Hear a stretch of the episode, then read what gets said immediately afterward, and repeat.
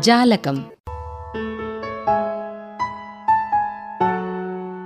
Covid അതിന്റെ ഒന്നും രണ്ടും തരംഗങ്ങളിലൂടെ ലോകത്തെ നിശബ്ദമാക്കി കളഞ്ഞപ്പോൾ സാമൂഹ്യ മാധ്യമ രംഗത്ത് അധികം ആരും അറിയാതെ ഒരു തരംഗം നിശബ്ദമായി സംഭവിക്കുന്നുണ്ടായിരുന്നു. എന്നാൽ അത് ശബ്ദത്തെ അടിസ്ഥാനമാക്കിക്കൊണ്ടുള്ള ഒരു തരംഗമായിരുന്നു താനും. ലോക സാമൂഹ്യ മാധ്യമ രംഗത്തെ കീഴടക്കിക്കൊണ്ടിരിക്കുന്ന ക്ലബ് ഹൗസ് തരംഗത്തെക്കുറിച്ചാണ് ഇനിയുള്ള രണ്ടു ദിവസത്തെ ജാലകം. ഇന്റർനെറ്റിൽ നമുക്കറിയാവുന്ന പോലെ ധാരാളം പ്ലാറ്റ്ഫോമുകളുണ്ട്. അപ്പോൾ ഫേസ്ബുക്ക് ഉണ്ട് വാട്സാപ്പ് ഉണ്ട് ഇൻസ്റ്റാഗ്രാം ഉണ്ട് ടെലിഗ്രാം ഉണ്ട് സ്ലാക്ക് ഉണ്ട് ഇങ്ങനെ നിരവധി ആപ്ലിക്കേഷനുകൾ നിരവധി പ്ലാറ്റ്ഫോമുകൾ മാധ്യമങ്ങൾ വ്യാപരിക്കുന്നുണ്ട്. പ്രക്ഷേപകനും പ്രഭാഷകനുമായ ബാലകൃഷ്ണൻ കൊയ്യാൽ. ക്ലബ് ഹൗസിന്റെ ഒരു പ്രത്യേകതയായിട്ട് കണ്ടത് ഇതൊരു ശ്രവ്യ മാധ്യമം ആണ് എന്നുള്ളതാണ്. അതായത് നമുക്ക് കേൾക്കാൻ മാത്രമേ സംസാരിക്കുക അത് കേൾക്കുക എന്നുള്ളത് മാത്രമേ കഴിയൂ സാധാരണ ഇന്റർനെറ്റിലുള്ള മിക്കവാറും എല്ലാ മാധ്യമങ്ങളിലും നമുക്ക് കാണാം. അതുപോലെ തന്നെ വിഷ്വൽസ് അപ്ലോഡ് ചെയ്യാം. ടെക്സ്റ്റ് ഉപയോഗിക്കാം. ഇങ്ങനെ മൾട്ടിമീഡിയ ആയിട്ടാണ് മിക്കവാറും എല്ലാ ആപ്ലിക്കേഷനുകളും പ്രവർത്തിക്കുന്നത്. അപ്പോൾ അതിൽ നിന്നും വ്യത്യസ്തമായിട്ട് കേൾവി മാത്രം ശബ്ദം മാത്രം ഒച്ച മാത്രമുള്ള ഒരു മാധ്യമം ഇത്രയും പെട്ടെന്ന് ഇത്രയും പെട്ടെന്ന് പറയുമ്പോൾ ഈ ഒരു ആപ്ലിക്കേഷൻ രൂപപ്പെട്ടതിന് ശേഷം ഇത് ആപ്പിൾ കമ്പനിക്ക് കൈമാറുന്നത് ഐ ഒ എസിന് കൈമാറുന്നത് രണ്ടായിരത്തി ഇരുപത് മാർച്ച് മാസത്തിലാണ്. അപ്പോൾ അത് കഴിഞ്ഞ് ഏതാണ്ട് ഒരു വർഷവും ഒന്നോ രണ്ടോ മാസമേ കഴിഞ്ഞുള്ളൂ. അതിനിടയിലാണ് ഇത്രയും പ്രചാരം ഇതിന് ലഭിച്ചത്. ഇപ്പോൾ ബി ബി സി പോലെയുള്ള വളരെ പ്രധാനപ്പെട്ട മാധ്യമങ്ങൾ ഇതിനെക്കുറിച്ച് പഠനം നടത്തിയിട്ട് പരിപാടികളെ അവതരിപ്പിക്കുമ്പോൾ അവർ പറഞ്ഞത് ഈ ഒരു വർഷത്തിനുള്ളിൽ ഇത്രയും അല്ലെങ്കിൽ ഒരു വർഷത്തിനുള്ളിൽ ഇത്രയും പ്രചാരം ലഭിക്കുന്നത് അത്യപൂർവമാണ് ഇങ്ങനെയുള്ള മാധ്യമങ്ങൾക്ക് എന്നുള്ളതാണ്. അപ്പോൾ അതുകൊണ്ട് തന്നെ ശ്രവ്യമാധ്യമങ്ങളുടെ ശ്രവ്യ മാധ്യമങ്ങളുടെ മേഖലയിൽ പ്രവർത്തിക്കുന്ന ഒരാൾ എന്നുള്ള നിലയ്ക്ക് ഇതിന്റെ പ്രവർത്തനങ്ങൾ കുറച്ചുകൂടെ സൂക്ഷ്മമായിട്ട് ശ്രദ്ധിക്കാനുള്ള ഒരു താല്പര്യം. ഉണ്ടായി. ഈ ഒരു ആപ്ലിക്കേഷന്റെ ജനസ്വീകാര്യത എങ്ങനെ ഇത്ര പെട്ടെന്ന് ഉണ്ടായി എന്നുള്ള ഒരു കാര്യങ്ങളിലേക്ക് കടക്കുന്നതിന് മുമ്പേ അതിന്റെ ഒരു രൂപപ്പെടൽ കൂടി അതും കുറച്ച് രസകരമായിട്ടുള്ള അല്ലെങ്കിൽ പ്രത്യേകതയുള്ള ഒരു പശ്ചാത്തലമാണ്. ഈ ഒരു ആപ്ലിക്കേഷൻ രൂപപ്പെടുത്തിയെടുത്തത് ഇന്ത്യൻ വംശജനായിട്ടുള്ള രോഹൻ സേനും അദ്ദേഹത്തിന്റെ സുഹൃത്തായിട്ടുള്ള പോൾ ഡേവിസനും ചേർന്നിട്ടാണ്. ഇപ്പോൾ ഡൽഹിയിലാണ് വളർന്നത്. പിന്നീട് അദ്ദേഹം അമേരിക്കയിലേക്ക് പോയി. അമേരിക്കയിലെ സ്റ്റാൻഫോർഡ് സർവകലാശാലയിൽ ഉപരിപഠനം നടത്തുന്ന സമയത്താണ് അദ്ദേഹം പോൾ ഡേവിസനുമായിട്ട് പരിചയപ്പെടുന്നതും അവർ കുറേ സ്റ്റാർട്ടപ്പുകളൊക്കെ തുടങ്ങി. അതിനുശേഷം രോഹൻ സേത്ത് ഗൂഗിളിലൊക്കെ വർക്ക് ചെയ്യേണ്ട. അതിനുശേഷമാണ് അവർ ഗൂഗിളിലെ പ്രവർത്തനത്തിന് ശേഷമാണ് ഇവർ രണ്ടുപേരും കൂടെ ചേർന്നുകൊണ്ട് ഈ ഒരു ആപ്ലിക്കേഷൻ ഉണ്ടാക്കിയിട്ടുള്ളത്. അമേരിക്കയിലുള്ള ഇന്ത്യക്കാരുടെ കാര്യം പറയുമ്പോൾ നമുക്കറിയാവുന്നതാണ്. ഒരുപാട് വിവേചനം ഇന്ത്യക്കാർക്കെതിരെ ഏഷ്യക്കാർക്കെതിരെ അമേരിക്കയിൽ ഒരു കാലത്ത് കൂടുതലായിട്ടുണ്ടായിരുന്നു.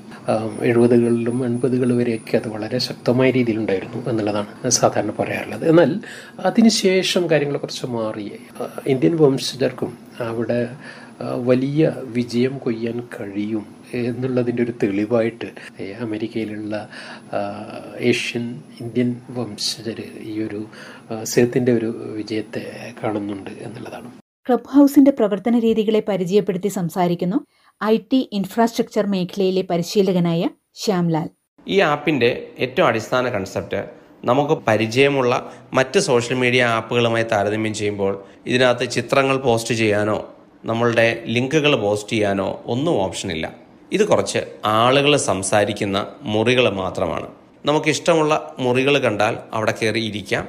ആദ്യം കയറി പുറകിലിരുന്ന് അവിടെ സ്റ്റേജിൽ നടക്കുന്ന പ്രഭാഷണം കേൾക്കാം. കുറച്ച് കഴിഞ്ഞിട്ട് ഈ പ്രഭാഷണത്തിൽ താല്പര്യമുണ്ടെങ്കിൽ കൈ ഉയർത്തിയാൽ നമുക്ക് വേണമെങ്കിൽ ക്ഷണം കിട്ടിയാൽ ആ വേദിയിലോട്ട് കയറി നിന്ന് നമ്മളുടെ അഭിപ്രായങ്ങൾ പറയാം. പലപ്പോഴും ഇത് താരതമ്യം ചെയ്യുന്നത് പോഡ്കാസ്റ്റുകൾ എന്നറിയപ്പെട്ട ഒരു രീതിയെക്കുറിച്ചാണ്. അപ്പം നിങ്ങൾ റേഡിയോയിലൂടെ ഇത് കേട്ടുകൊണ്ടിരിക്കുന്ന ശ്രോതാക്കളുടെ അതേ രീതിയാണ് പലപ്പോഴും പോഡ്കാസ്റ്റ് എന്ന കൺസെപ്റ്റ് ഏതെങ്കിലും ഒരു വിഷയത്തെക്കുറിച്ചോ മറ്റ് സെലിബ്രിറ്റികളുമായിട്ടുള്ള അഭിമുഖങ്ങളൊക്കെ ആയിട്ട് ഒരു ഓഡിയോ ഒള്ളിയായിട്ട് ഇന്റർനെറ്റിലൂടെ റിലീസ് ചെയ്യുന്ന ഒരു കൺസെപ്റ്റാണ് പോഡ്കാസ്റ്റുകൾ. പോഡ്കാസ്റ്റുകളുടെ പരിമിതി ഒരു വഴിയിലൂടെ മാത്രമേ ആ കമ്മ്യൂണിക്കേഷൻ നടക്കൂ. പോഡ്കാസ്റ്റുകൾ നോർമലി നമ്മുടെ അഭിപ്രായങ്ങൾ കമന്റുകളായിട്ടൊക്കെ അറിയിക്കാനുള്ള സൗകര്യം മാത്രമേ ഉള്ളൂ. പക്ഷേ ഇവിടെ ക്ലബ് ഹൗസ് എന്ന കൺസെപ്റ്റിൽ പോഡ്കാസ്റ്റിനുപരിയായിട്ട് ആളുകൾക്ക് നേരിട്ട് അപ്പോൾ തന്നെ മറുപടി പറയാം. ആദ്യം വളരെ പരിമിതമായ തോണത്തിൽ മാത്രമാണ് ക്ലബ് ഹൗസ് റോൾ ഔട്ട് ചെയ്തത്. അതായത് ആളുകളിലേക്കിടയിലേക്ക് ഇത് എത്തിച്ചപ്പോൾ ഇൻവൈറ്റ് ഒള്ളി ആയിരുന്നു നിങ്ങൾ ഒരാളെ ക്ഷണിച്ചാൽ മാത്രമേ അയാൾക്ക് ക്ലബ് ഹൗസിലെ മെമ്പർ ആവാൻ പറ്റൂ. ആദ്യത്തെ ഒരു ഗ്രൂപ്പ് ഉണ്ടായിട്ടുണ്ട്. അത് അമേരിക്കയിലായിരുന്നു. ഈ വർഷം രണ്ടായിരത്തി ഇരുപത്തിയൊന്ന് ഫെബ്രുവരി സമയമാക്കിയപ്പോൾ ഇന്ത്യ അടക്കമുള്ള മറ്റ് രാജ്യങ്ങളിലും നമ്മളുടെ ഐഫോൺ ഉപയോഗിക്കുന്ന യൂസേഴ്സിന് ഇത് അവൈലബിൾ ആയി തുടങ്ങി. മെയ് രണ്ടായിരത്തി ഇരുപത്തൊന്ന് ആയപ്പോൾ ആൻഡ്രോയിഡ് യൂസേഴ്സിലേക്ക് കൂടെ ഇതെത്തി. സ്വാഭാവികമായും ആൻഡ്രോയിഡ് യൂസേഴ്സിന് ഉപയോഗിക്കാവുന്ന ആപ്പ് കൂടെ വന്നപ്പോഴാണ് ഇതിന്റെ ഒരു വലിയ കുതിച്ചുചാട്ടം. മില്യൺസ് ഓഫ് ആൾക്കാർ ഇത് ഉപയോഗിച്ചു തുടങ്ങുന്ന തലത്തിലേക്ക് ഇത് എത്തുന്നത്.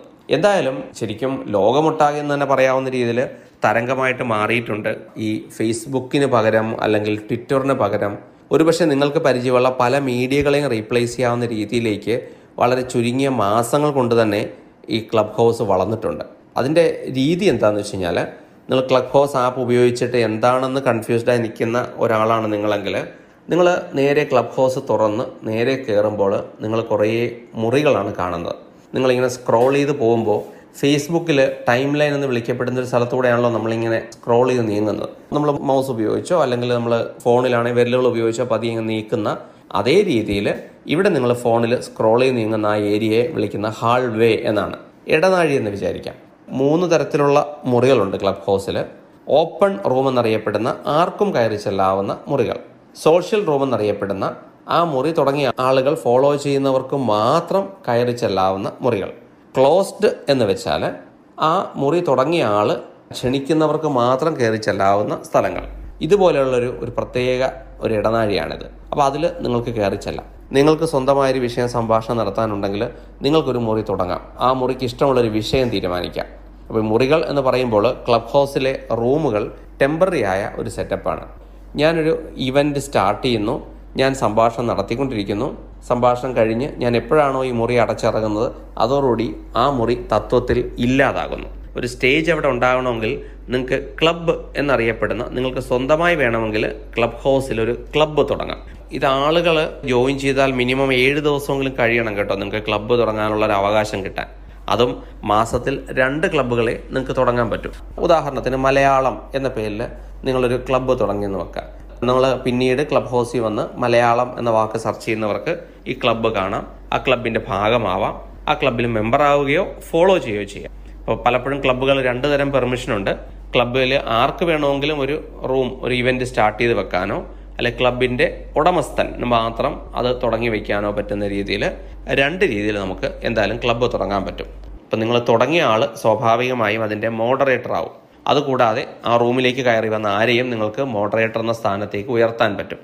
സ്പീക്കേഴ്സായിട്ട് വരേണ്ടവരെ നിങ്ങൾക്ക് ക്ഷണിച്ചു വരുത്തി വേദിയിലെടുത്താം ശരിക്കും ക്ലബ് ഹൗസ് ആപ്പിൽ നിങ്ങൾ ഒരു മുറിക്കകത്തേക്ക് കയറി കഴിയുമ്പോൾ നിങ്ങൾ നിങ്ങളുടെ ഓഡിയോ മ്യൂട്ടായിരിക്കും പക്ഷേ സ്പീക്കറായിട്ട് നിങ്ങൾ ക്ഷണിച്ചു കഴിയുമ്പോൾ നിങ്ങൾക്ക് ഓഡിയോ ഓൺ ആവും. വളരെ വ്യക്തമായ ഓഡിയോ ക്വാളിറ്റി ഉള്ള ഒരു ആപ്പാണ് ക്ലബ് ഹൗസ് അപ്പോൾ അതുകൊണ്ട് തന്നെ പലപ്പോഴും കമ്പനി മീറ്റിംഗ് നടത്തണമെങ്കിൽ ഒരു ക്ലോസ്ഡ് റൂം തുടങ്ങിയിട്ട് നിങ്ങളുടെ കമ്പനിയുടെ മീറ്റിംഗിന് വേണ്ട എല്ലാവരെയും വിളിച്ചു വരുത്തി പരസ്പര സംഭാഷണം നടത്താൻ നിങ്ങൾക്ക് ഇപ്പോൾ ഉപയോഗിച്ചുകൊണ്ടിരിക്കുന്ന വാട്സപ്പോ മറ്റ് സംവിധാനങ്ങളെക്കാളൊക്കെ കൂടുതൽ ലൈവായിട്ട് ആ കാര്യങ്ങൾ നടത്താൻ പറ്റും. ഒരു പക്ഷേ സദസ്സിനെ അഭിമുഖീകരിച്ചൊരു കാര്യമൊക്കെ പറയാൻ ബുദ്ധിമുട്ടുള്ളവർക്ക് നല്ലൊരു വേദിയാണ് ക്ലബ് ആപ്പ് ജെനുവിനായ ഐഡിയകൾ ആയിരിക്കണം ക്ലബ് ഹൗസിലെന്നാണ് ക്ലബ് ഹൗസ് പ്രതീക്ഷിക്കുന്നത്. നിങ്ങളുടെ ശരിയായ പേര് കൊടുത്താണ് നിങ്ങൾ കയറുന്നതെന്ന്. ഇത് നൂറ് ശതമാനം കൃത്യമായി നടക്കുന്നുണ്ടോ എന്ന് പാലിക്കാനെന്നും ക്ലബ് ഹൗസിന് പരിമിതികളുണ്ട്. കാഴ്ചയ്ക്ക് വിനിമയ സംവിധാനങ്ങളിൽ ലഭിച്ചു പോരുന്ന മേൽക്കോയ്മയെ വെല്ലുവിളിക്കാൻ പോന്നതാണ് സംസാരത്തിനും കേൾവിക്കും പ്രാമുഖ്യം നൽകുന്ന ക്ലബ് ഹൗസ്. മറ്റൊന്ന് ഒരു ശ്രവ്യ മാധ്യമം എന്നുള്ള നിലക്കുള്ള ചില സവിശേഷതകളുണ്ട് ബാലകൃഷ്ണൻ കൊയ്യാൽ തുടരുന്നു. ഒന്ന് ശ്രവ്യമാധ്യമം എന്ന് പറയുമ്പോഴേ തന്നെ ഇതൊരു ഇന്ററാക്റ്റീവ് ആണ്. അന്യോന്യം നമുക്ക് സംസാരിക്കാം. സംസാരിക്കുന്നത് കേൾക്കാം തിരിച്ചു പറയാം.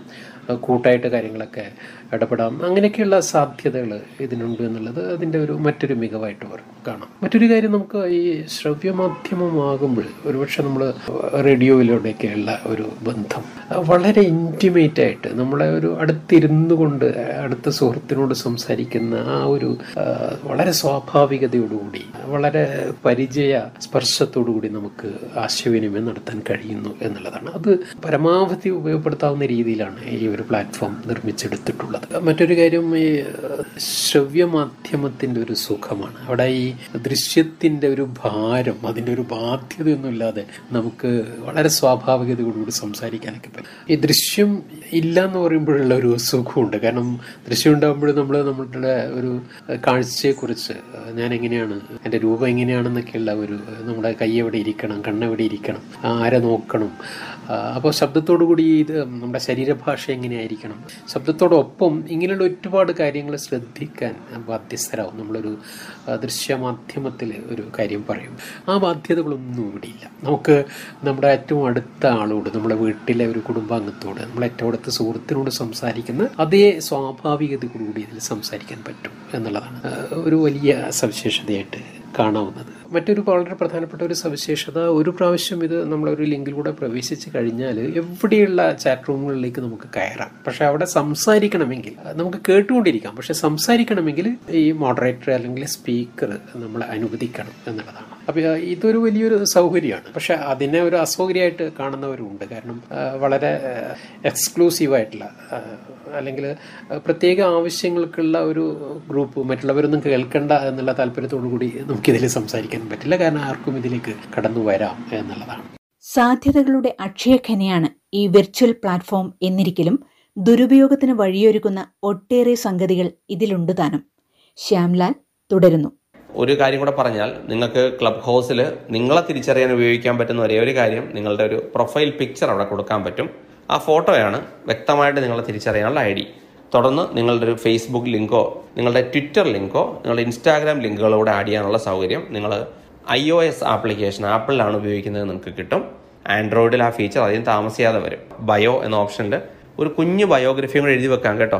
ഇനി ഇതിന്റെ ഗുണം എന്താണെന്ന് വെച്ചാൽ പല മേഖലകളിലുള്ളവർക്ക് ഒത്തുകൂടാനും അഭിപ്രായങ്ങൾ പറയാനും പറ്റുന്നൊരു പൊതുവേദിയായിട്ട് ഇത് മാറും.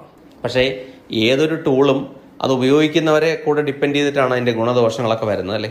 അപ്പം അതുകൊണ്ട് തന്നെ ക്ലബ് ഹൗസ് ടൂളിനെ ദുരുപയോഗം ചെയ്യാനുമുള്ള ചാൻസുകളുണ്ട്. അപ്പം നിങ്ങൾക്ക് പോസിറ്റീവായ എന്ത് കാര്യത്തിനും സോഷ്യൽ മീഡിയ ഉപയോഗിക്കുന്ന പോലെ തന്നെ അതേ കാര്യങ്ങൾ നെഗറ്റീവായ കാര്യങ്ങൾക്ക് ഉപയോഗിക്കുന്നുണ്ട്.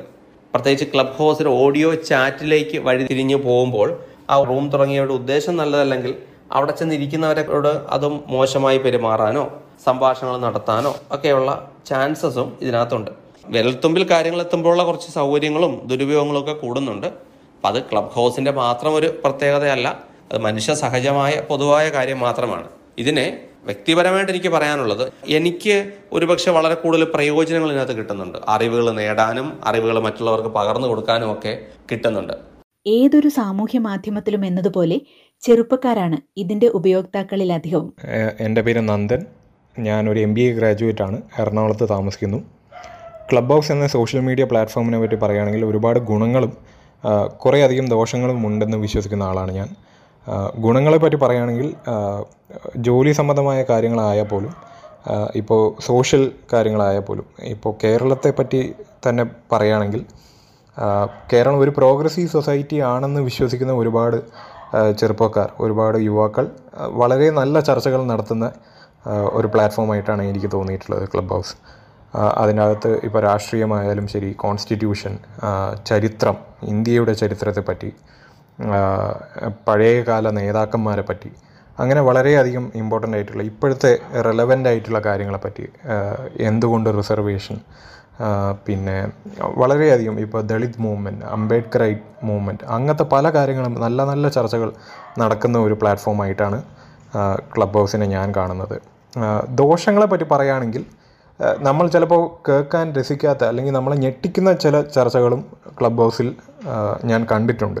ഒരു പക്ഷേ റേപ്പിനെ ന്യായീകരിക്കുന്ന ചർച്ചകൾ. ഇപ്പോൾ പെട്ടെന്ന് ഉയർന്നു വന്നിട്ടുള്ള ഡൗറി സിസ്റ്റം സ്ത്രീധനം അതിനെയൊക്കെ ന്യായീകരിച്ചുകൊണ്ടുള്ള ചർച്ചകൾ നടക്കുന്ന ടോപ്പിക്കുകളും ഡിസ്കഷനുകളും ഞാൻ കേട്ടിട്ടുണ്ട് ഞാൻ കണ്ടിട്ടുണ്ട് അവിടെ നടക്കുന്നത്. അത് അങ്ങനെ നോക്കുകയാണെങ്കിൽ ചിലപ്പോൾ അതൊരു ദോഷകരമായ കാര്യമായിട്ട് തോന്നും. കാരണം ഒരുപക്ഷെ നമ്മൾ പ്രോഗ്രസീവ് ആണ് എന്ന് ചിന്തിക്കുന്ന കേരളത്തിലെ യുവാക്കൾ നമ്മൾ അത്ര പ്രോഗ്രസീവ് ആയിട്ടില്ല. അല്ലെങ്കിൽ നമ്മളിൽ പലരും ഇനിയും പ്രോഗ്രസീവ് ആവാനുണ്ട്. ഒരുപാട് മുന്നോട്ട് പോകാനുണ്ട് എന്ന് നമ്മൾ തന്നെ തിരിച്ചറിയുന്ന രീതിയിൽ ചില ചർച്ചകൾ നടക്കാ നടക്കാറുണ്ട്.